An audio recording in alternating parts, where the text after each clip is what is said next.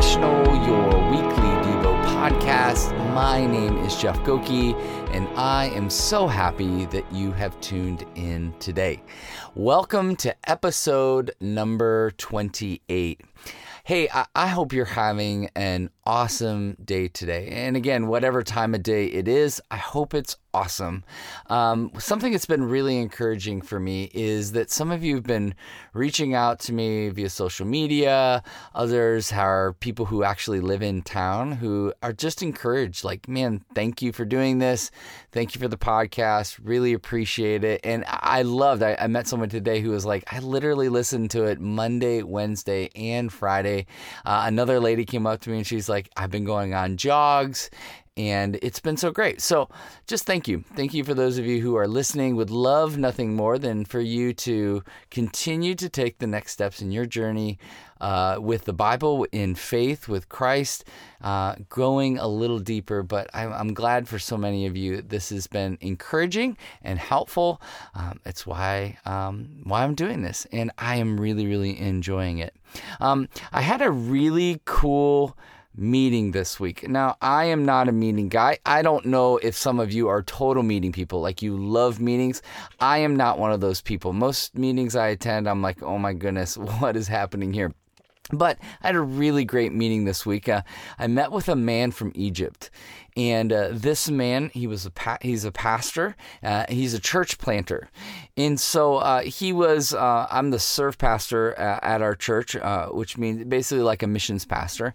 And and so a lot of times people will come in and they they want to you know they want to show me they want to tell me about their ministry and and try to maybe even get our church to support. And so I meet with people often or talk on the phone or email people. But met with this man uh, through the recommendation of a good friend and and met with him and he was telling me about what they're doing. And the more and more I listened to him, I had only scheduled an hour meeting because I never know how it's going to go. And I, I literally canceled everything because I just like, I just wanted to continue to listen to what this man was talking about. And what he was talking about is church planting in, in the Middle East. He was talking about Syria, he was talking about Yemen, talking about Morocco and in Egypt. And he and, and as he was explaining what was going on, I, I couldn't help but think, uh, man, this this is so mind blowing. Like these men who are planting these churches are are, are literally putting their lives uh, at at risk to to make sure other people come to know Jesus. I mean, he was saying in, in some of those countries that to even own a Bible is a death sentence. To just if you just own a Bible that it is a death sentence and yet these men are they're coming and they're getting training and then they're going back into their countries and they're smart they're starting these churches to share the good news of Jesus Christ. They're these underground churches and I just kept thinking what faith it must take to do that. Like what what kind of conversation do you have with your wife or your family when you're explaining to them that listen, I know this might kill me. I'm, I know they might kill me, but I have to share this good news. It, it, it, was so humbling. Have you ever had those moments where you're having a conversation with somebody and you just realize, like, wow, I do not have faith like that? I, I desire it. I really, really desire it. But I don't have faith like that. And there are oftentimes, as I'm listening to these men uh, talk, or as this man was even talking about some of the pastors and some of the people that they've seen come to know Jesus, like I'm, I'm thinking that whole time, like, do I really believe uh, that deeply about our God? Do I really trust Him that deeply that I would put my my life on the line? now, my heart says yes. Like I really believe that I would do that and want to do that because I believe that Jesus is who He says He is, and He will do what He says He will do. But I was so challenged this week, so convicted, so overwhelmed as I met with this man talking about what a gift and what an honor it was to go share the good news of Jesus in places that nobody wants to go to. He's telling me about his heart to reach the Muslim nation and how many millions of Muslims needed to be reached. And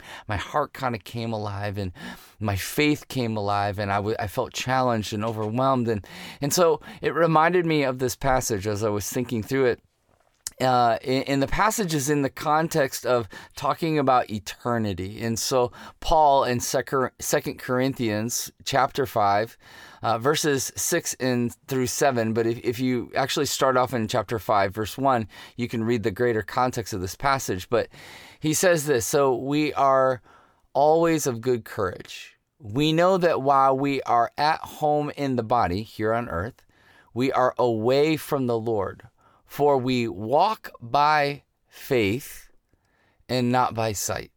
And that's the part that got me. I just kind of paused back in that moment and I thought, well, I think that's incredibly important. Just that it's just, it feels like a little tag on the end of a, a massive passage, a massive declaration that he's making all throughout Second Corinthians 5. But I think it's really important. It's that little section of scripture that got me. I thought, boy, oh boy, what does it mean to walk by faith?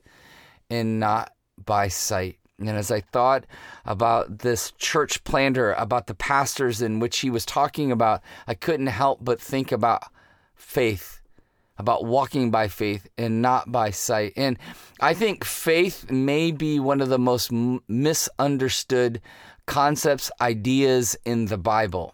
Um, but I also get it. Like, I understand, especially I would say living here in the West, I think creates all kinds of tensions, all kinds of uh, struggles. Uh, as it relates to faith, and so I, I understand that you know like we we talk about faith in the Christ as Christians we talk about faith we want to have faith, but when it comes to actually living that faith out, are actually taking the steps of faith as it relates to stepping outside of the boat. If you think about Peter walking on the water, we quiver in fear.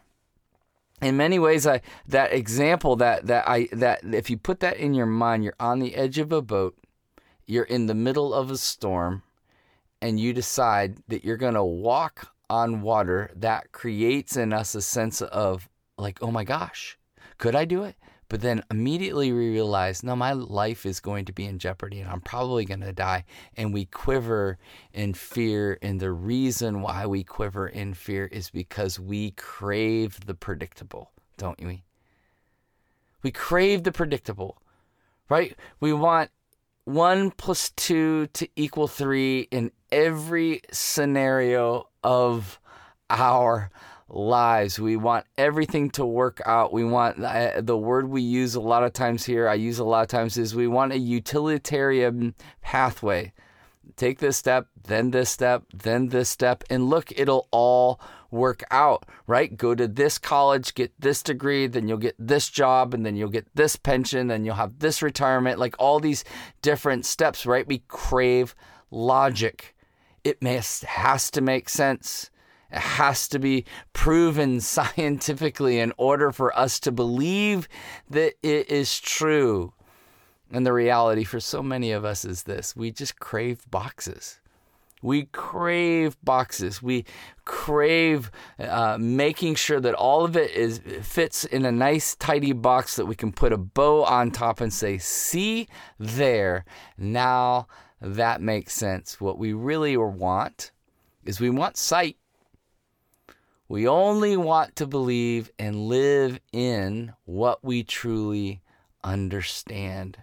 And this is what Paul is addressing with this little tagline that he's coming after and he's trying to help us understand, try to bring us to a, a point of conviction. He's trying to say to the church, this is who we really are. As people who confess Jesus as Lord and Savior, we walk by faith and not by sight.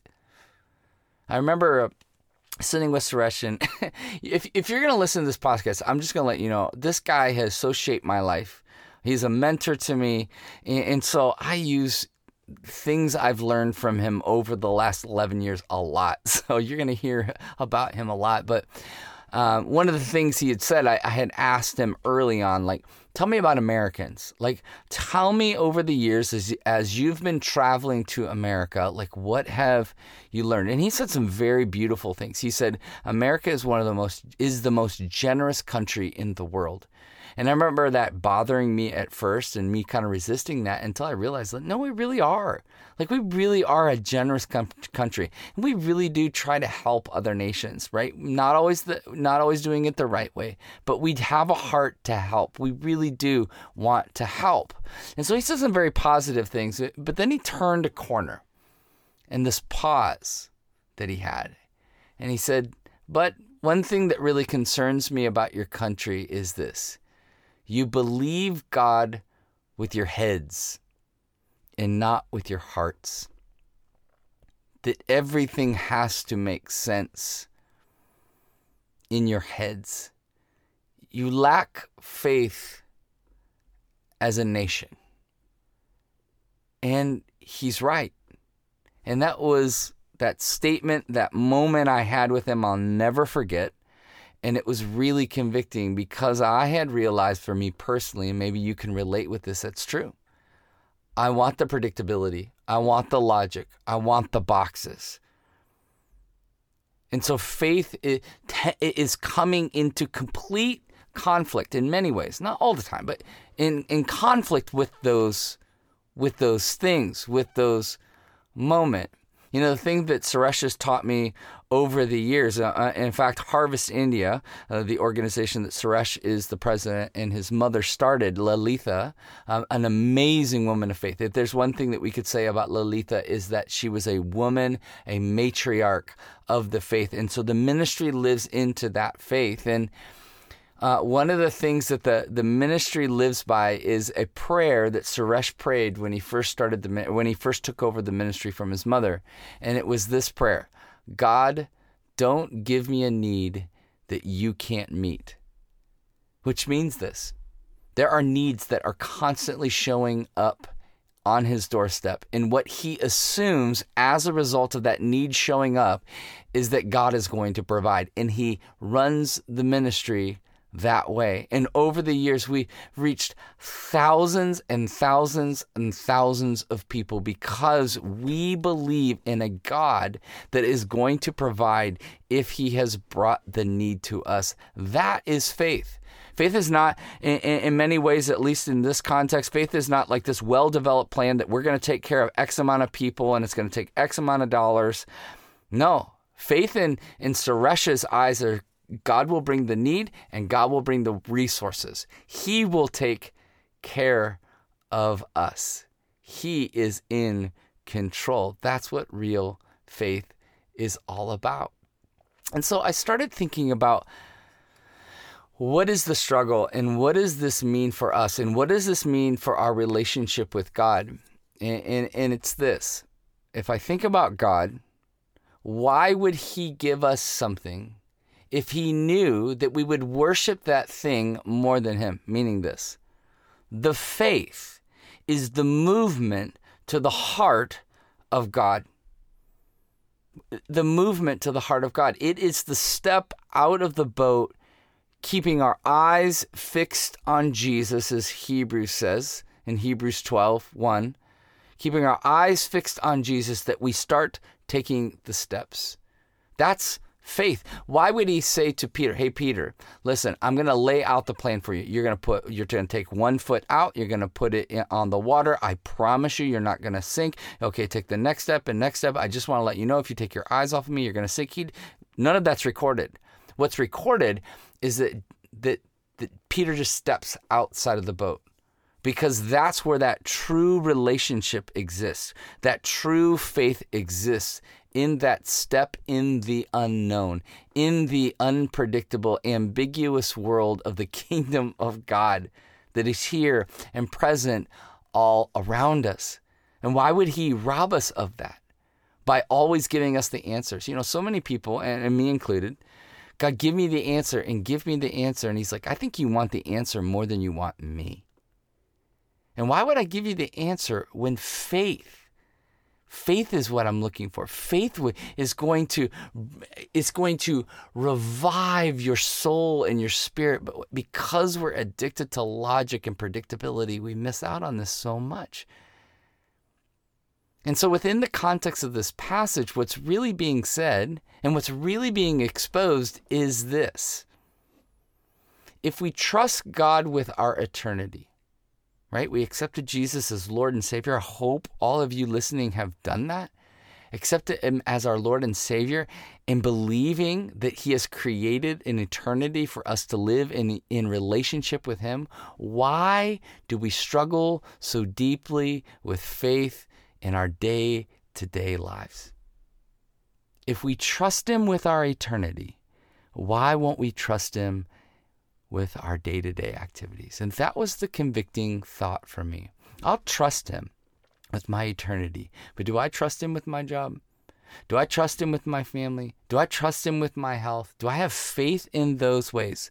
Or am I just so addicted to sight and logic that I am missing out on this beautiful adventure that He has on me? An adventure into a relationship of trusting Him head to toe, day to day, and for the rest of my life.